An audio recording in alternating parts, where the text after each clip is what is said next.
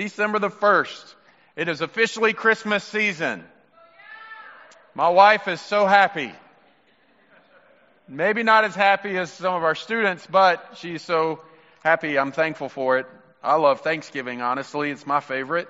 Um, but it's always fun to follow up Thanksgiving with some time at, at Christmas. So it's, it's going to be good. This month, uh, during December, our Sundays, as you just watched a video, we're going to be spotlighting international missions. Now, international missions are missions outside the United States. Uh, a lot of times in December, we call it Lottie Moon missions, uh, in representing and remembering of Lottie Moon, who was a missionary who spent almost 40 years in China, giving her life, uh, sharing the gospel with the Chinese people. Uh, it's international missions. So this month, we're going to be spotlighting and focusing on international missions all month long. Now, uh, how that goes hand in hand this morning, I was getting my tithe envelope out, and many of you have the same thing marked December the 1st. There was like a blue one in there. Wasn't it blue? Green.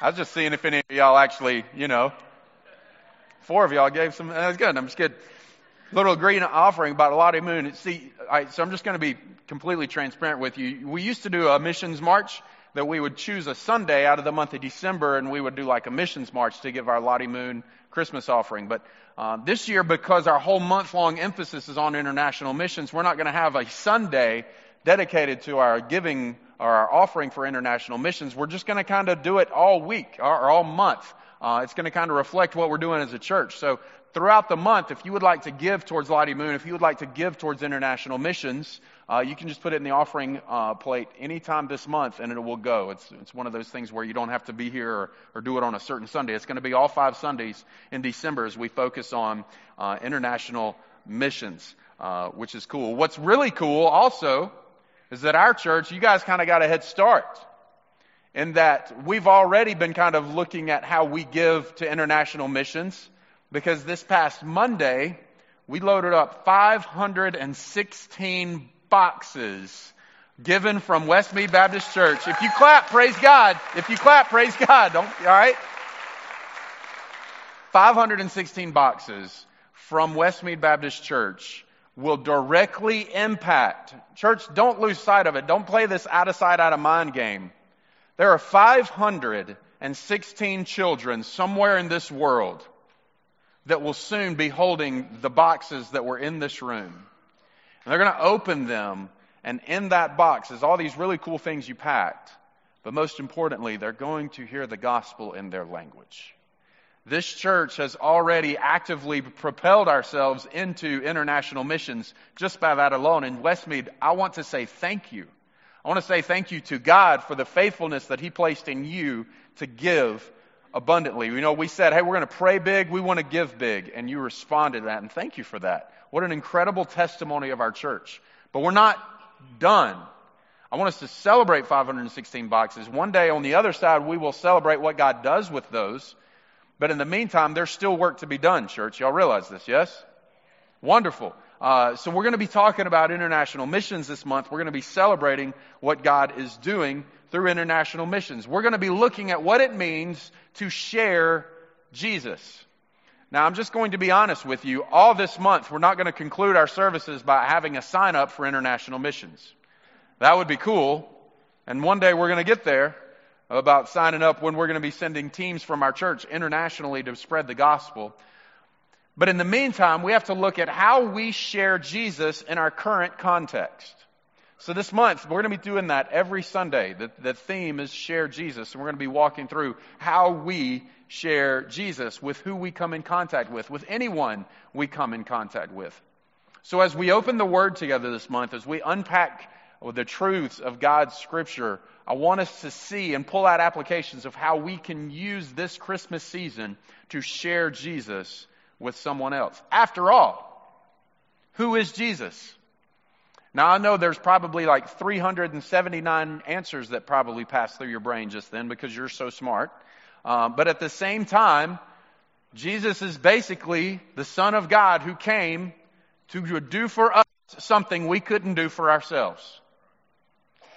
And typically our response to that is worship, is thanksgiving, and then in turn to turn around and continue to share this same Jesus that has transformed our lives with others so that he might transform their lives as well. So I want to invite you as we dive in this month, as we talk about sharing Jesus, that we recognize this idea that it is good news. And when there's good news, people want to share good news for some reason because they want other people to take joy in it. This is the greatest story ever told was that God sent his son to this earth who took on flesh, lived a perfect life, laid that life down for the glory of God the Father, conquering death and sin and death when he rose again on the third day, and we get a part of that story. This is good news, church, and it's worth sharing. So this morning, uh, as we start to unpack what it is in this Christmas season, how do we share Jesus? I was thinking, since we're talking about international missions, I want to talk about the first living gospel missionaries ever seen, ever recorded. I want to take it back. I want us to open God's Word this morning and study the first passage of Scripture where we see the first legit missionary, the first ever evangelists take their place as somebody that we're to follow after in declaring the name of Jesus. And they were shepherds. So if you, I invite you to turn to Luke 2 this morning as we engage truth in God's Word. But at the same time, as you're turning there, I want to tell you a little bit about shepherds. I grew up in, in Mississippi and I went to church with a guy who was a real life shepherd. It was really, really cool. His name was Mr. Barney, which was even cooler, you know? And he came to church every Sunday and he had like a sheet with a belt wrapped around his head and he wore a gown and he had a, a shepherd's crook. It was amazing. Thank you. Somebody, there's actually somebody laughing today. The Christmas spirit has taken over. I don't know what happened. I'm joking. He didn't dress like that. But we get that mental image anytime we hear the word shepherd. You know, or we think about Linus with his blanket over his head, you know? We have these mental images when we think about shepherds. But here's the mental image I want you to think about when you think about shepherds, particularly shepherds in the passage of Luke 2 in the context of what was taking place at the time of Jesus' birth. Shepherds, let me just sum it up like this. Shepherds was the profession that when you're gathered around the Thanksgiving table and somebody references that cousin of yours, another family member speaks up and says, Well, they could always be a shepherd. It was that the lowest of the lows when it came to profession. It required no education. You didn't have to come from a family of prominence. You didn't have to be a person of influence. You didn't even have to have talent. It was literally, there's nothing else. You really have no skills to do anything, right? Okay, go be a shepherd.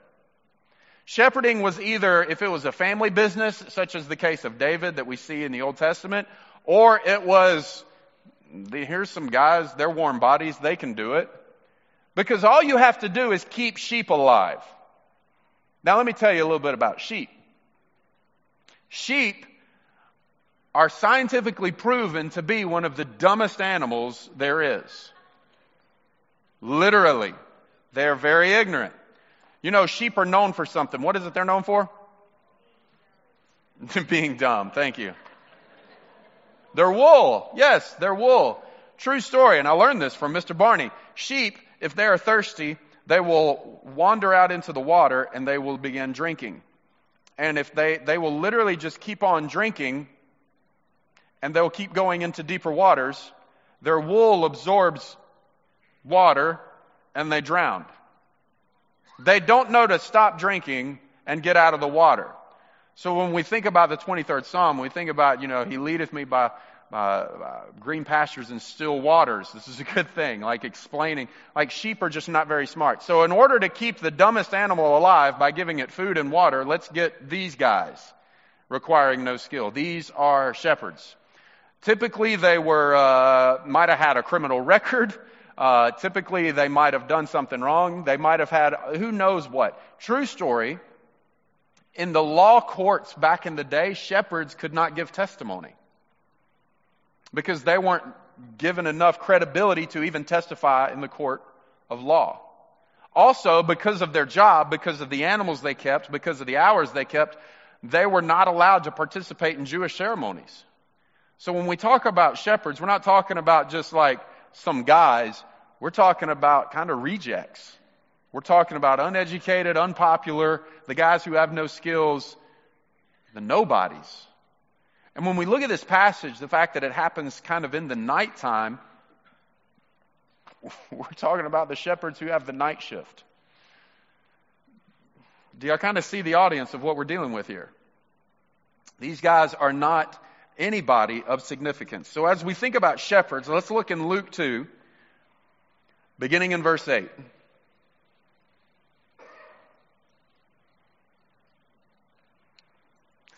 Luke writes, he says, And there were shepherds living out in the fields nearby, keeping watch over their flocks at night. An angel of the Lord appeared to them, and the glory of the Lord shone around them, and they were terrified. But the angel said to them, Do not be afraid. I bring you good news. What did we say about good news a minute ago, church? It's worth sharing? Yes. Good news is worth sharing. And look what the angel brings. Do not be afraid. I bring you good news that will cause great joy for all the people. Today in the town of David, a Savior has been born to you.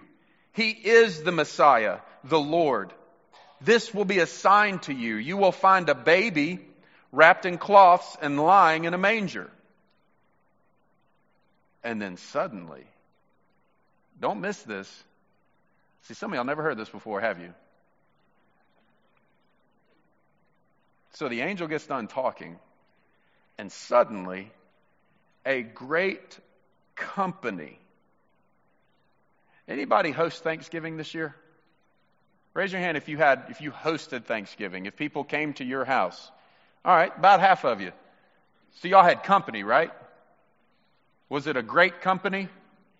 Yes. Is great in terms of the number of people or like the attitudes they bring? Yes. When you have over, that means that you're going to have a lot of people show up at your house, right?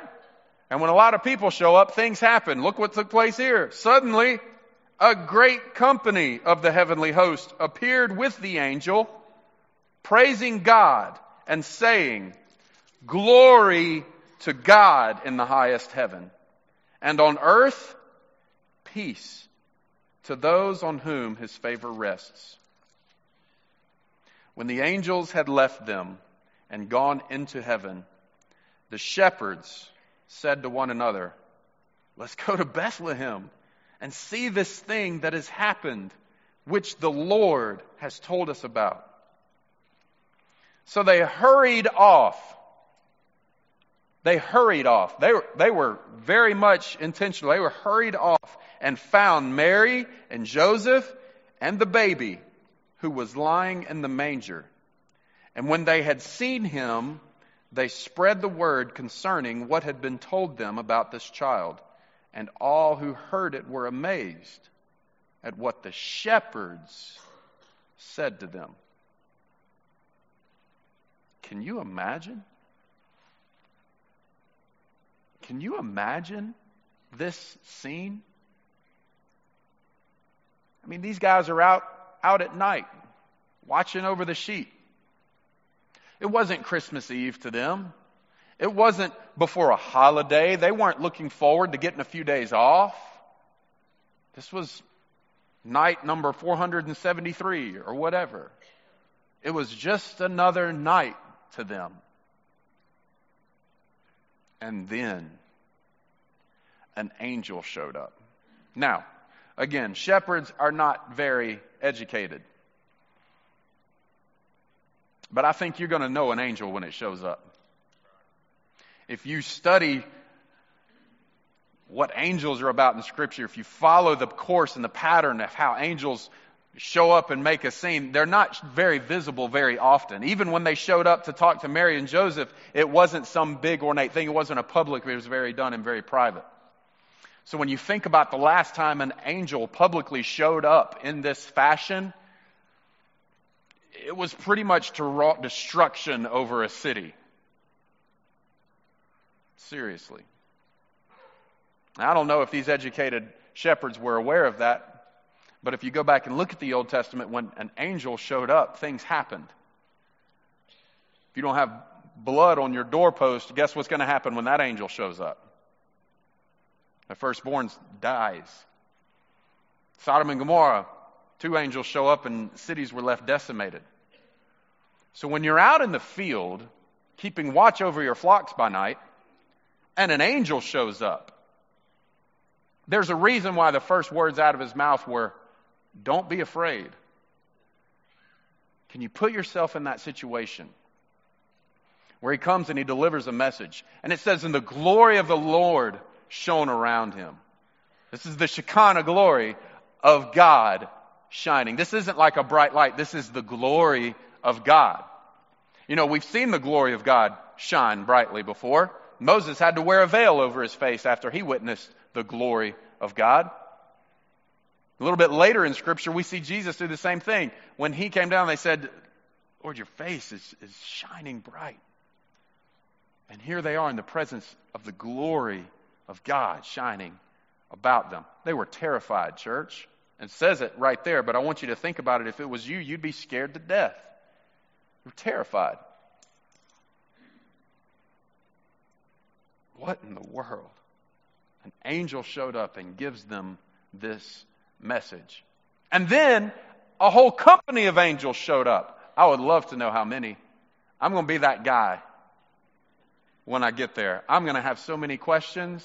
And I know scripture says that you're, you know, you're going to be known plainly as you are plainly known, but at the same time, I'm going to be like, how many, who all was there? Raise your hand if you was there. You know, I'm into raising your hands. Some of y'all love that. I don't do that. I'm just moving on. I want to know. You know, next, this coming Sunday, this coming weekend, actually, this coming Saturday night in this room, and next Sunday morning in this room, our choir, incredible choir, and our worship team, and, and all these guys are going to be sharing a River City Christmas. And I encourage you to be here. Come Saturday night, come Sunday morning, come both. Uh, it's going to be really cool. Invite people, invite your neighbors, your friends, bring them. It's going to be, it's going to be an incredible night of worshiping God. Y'all understand that, right? It's not a concert. Please don't bill this thing as a Christmas concert. It's a worship service that we get to be a part of, just like the one this morning. And it's going to be amazing. And there will be people in here that for the first and only time this Christmas season will hear the gospel. And it's going to be done by these people up here. I'm excited about it. I can't wait. Because I know our choir, our worship team, they've been working really hard in order to present the gospel plainly and clearly. I'm super excited about it. Dave, I can't wait. But don't get mad at me, David. While we have the best choir on earth, I don't think they're going to hold a candle to what we just read about. The choir, heavenly company of the heavenly host showed up and started singing this one simple little song Glory to God in the highest heaven and on earth peace to, do, to those on whom his favor rests. What kind of peace are we talking about here? Peace? Well, Jesus is the Prince of Peace.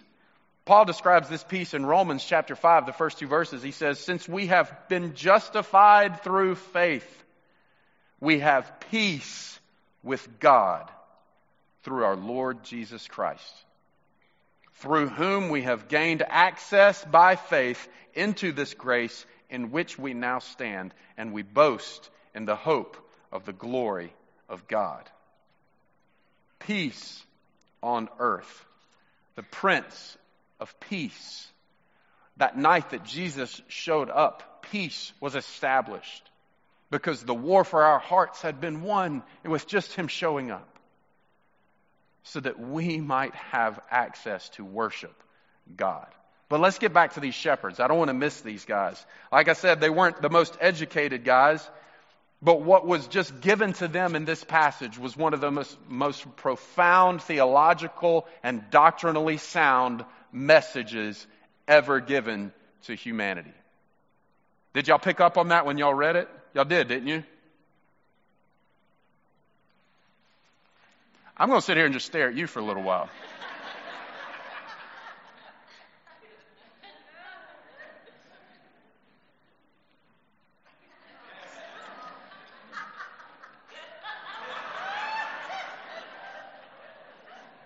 I'm a reflection right now some of y'all. Y'all just gotta learn how to smile, people. Y'all picked up on the doctrine and theology, right? Of course you did. Why? Greg, where are you at? Yeah, because you're all smart. Go look at verse 11. I want everyone to look at verse 11. Wake up. Let's all look at verse 11 because you need to see this.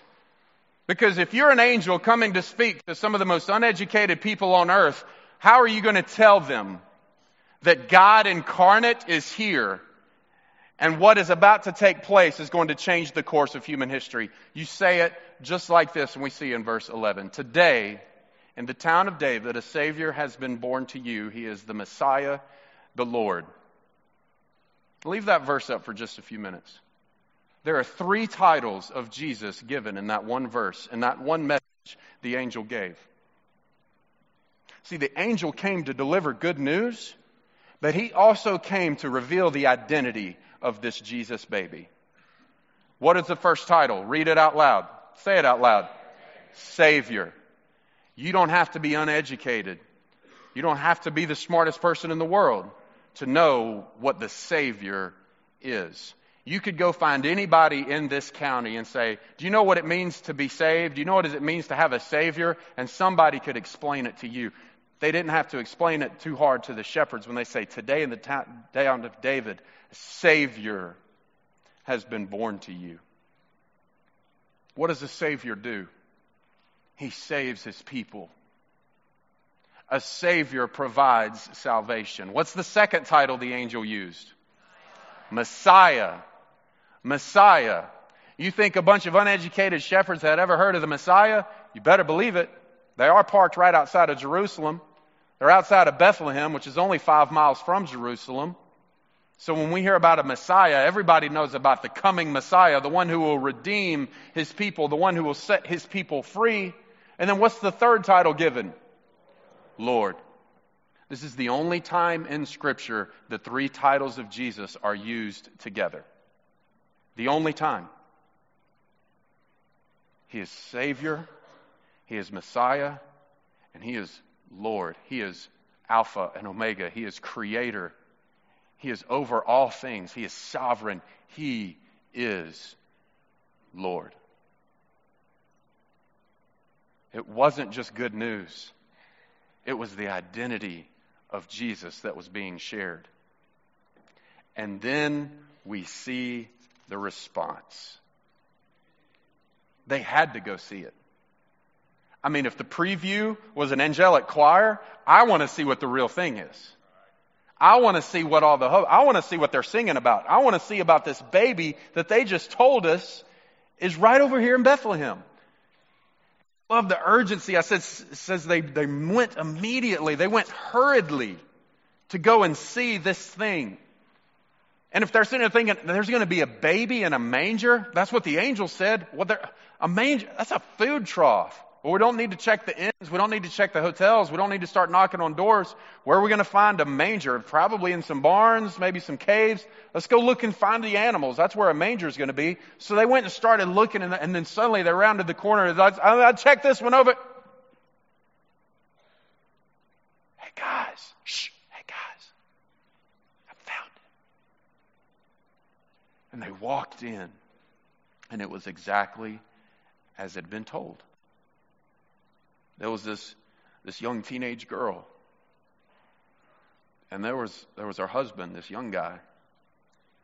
And there was literally a baby wrapped up in these cloths, laying in a manger.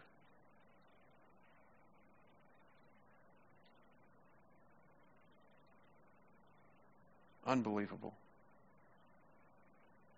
Just like the angel had said. Who would have predicted a baby in a food trough tonight, guys? But look. Now, I don't know how long these shepherds stayed. I don't know if they visited with Mary and Joseph. I don't know if they asked to hold him. I, I don't, we don't have that. We don't even have any of their names. All we know is the scripture says that when they had seen him, and I don't think it was like, there he is. I think they went in and really saw him. You know, there are a lot of people in Jesus' earthly ministry that saw him, but then there's a lot of people that saw Jesus. You know, today in churches all across this world, there are people that see Jesus, but then there are believers that see Jesus. And look what happened. When they had seen him, they spread the word concerning what had been told them about this child. What had been told to them about this child, church? It's three things. What had been told them about this child?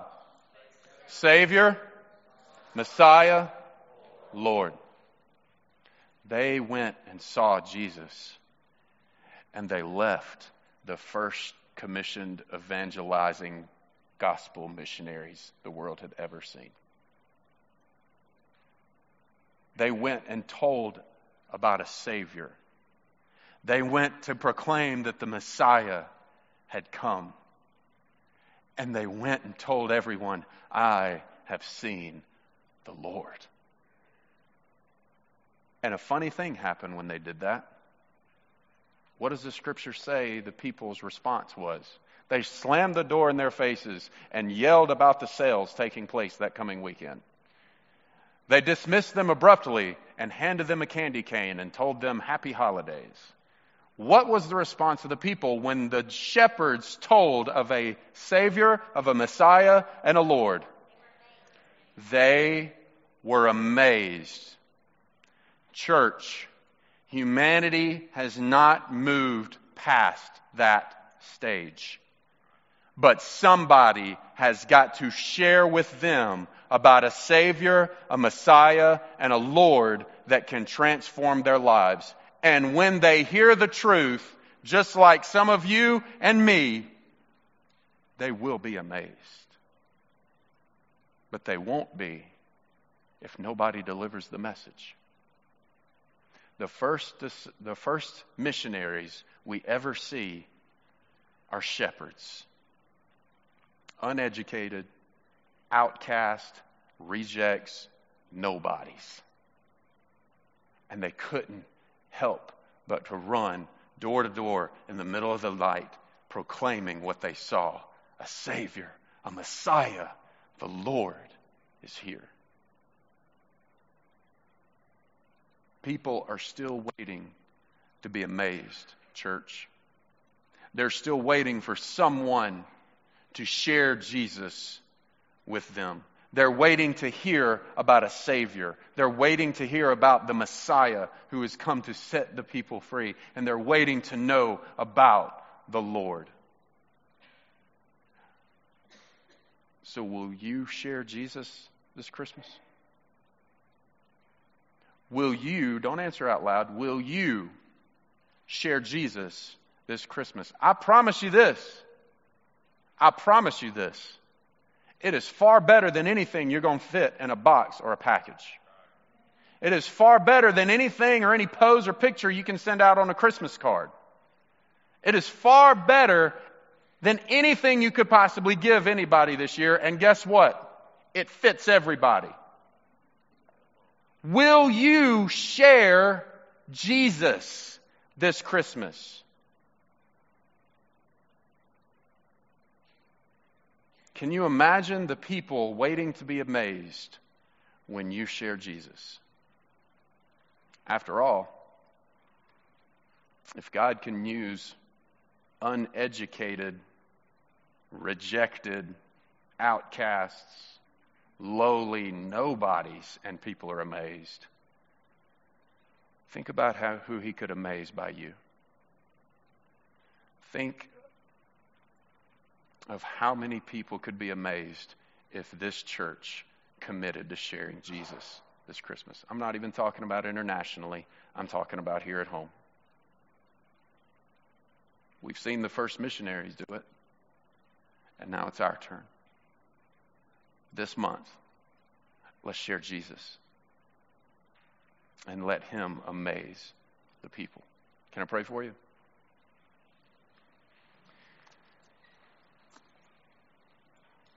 God, I thank you so much for the truth of Christ.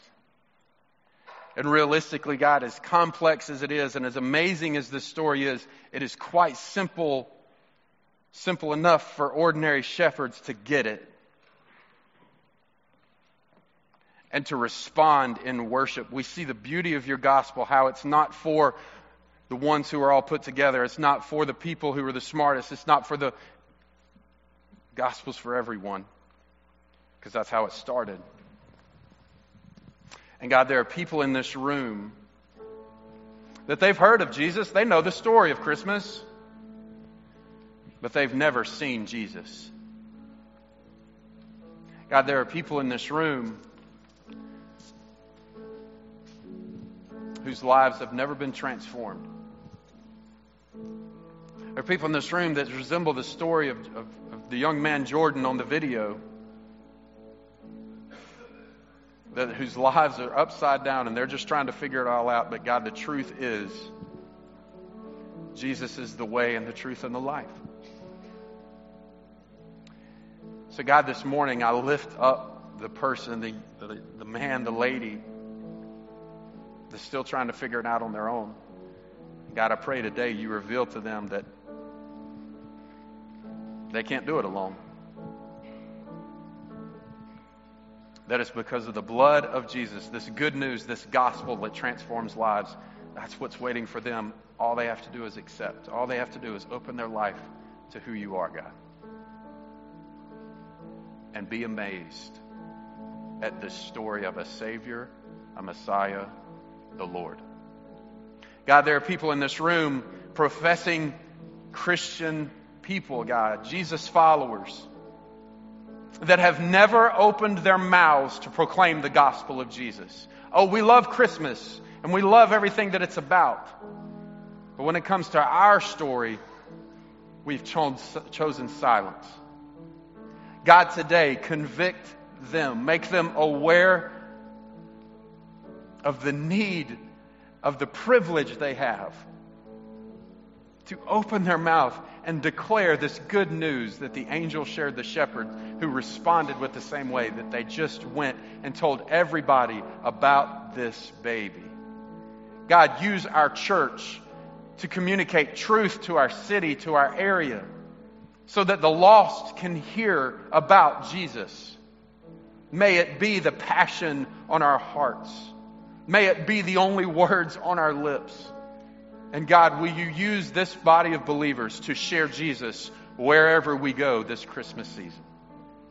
Father God, even now as we enter into a time of invitation, however you're calling us, may we move and respond to you in humble submission and obedience to what you're calling us to be. You've already equipped us, God. You've equipped us, you've called us. It's now time for us to respond. God, today, may we respond. So, God be glorified in how we respond, even during this time. In your name we pray. Amen. I invite you to stand. And if I can pray with you or for you, I would be honored to. Just come down and let's have that conversation. Lord,